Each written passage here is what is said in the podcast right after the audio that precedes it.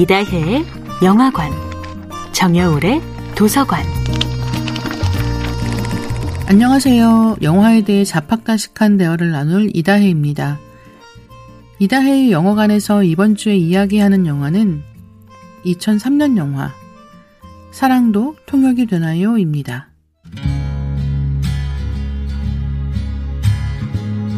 영화 사랑도 통역이 되나요의 원제는 로스트 인 트랜슬레이션입니다.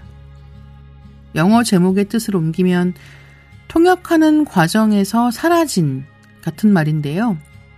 통역, 번역을 하면서 사라지는 언어의 뉘앙스라는 게 있잖아요. 한국어로 식사하셨어요? 라는 말은 단순한 안부 인사인데 외국어로 식사하셨어요? 를 직역하면 밥 먹는 걸 왜 물어보지? 하고 생각하는 것처럼요.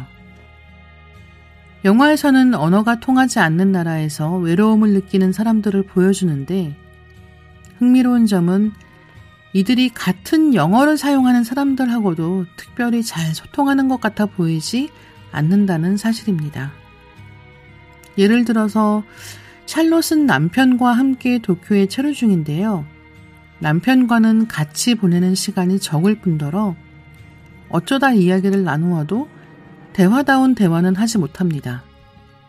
그리고 밥 역시 비슷합니다.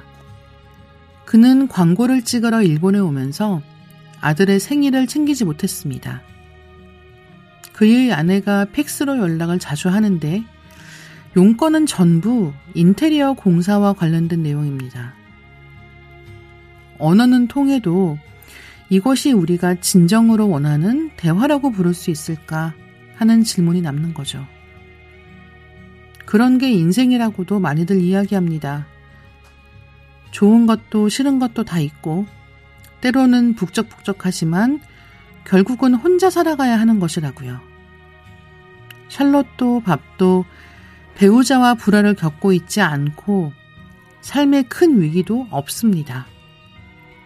다만 가끔 혼자 있는 듯 느끼게 되는 순간을 못 견딜 정도로 강렬하게 경험하거든요. 그런 순간에 낯선 나라의 낯선 언어 환경은 혼자라는 고립감을 더 강하게 느끼게 하고 아주 작은 미소만으로도 서로 연결되는 듯한 기분에 빠지게 하는 듯해요.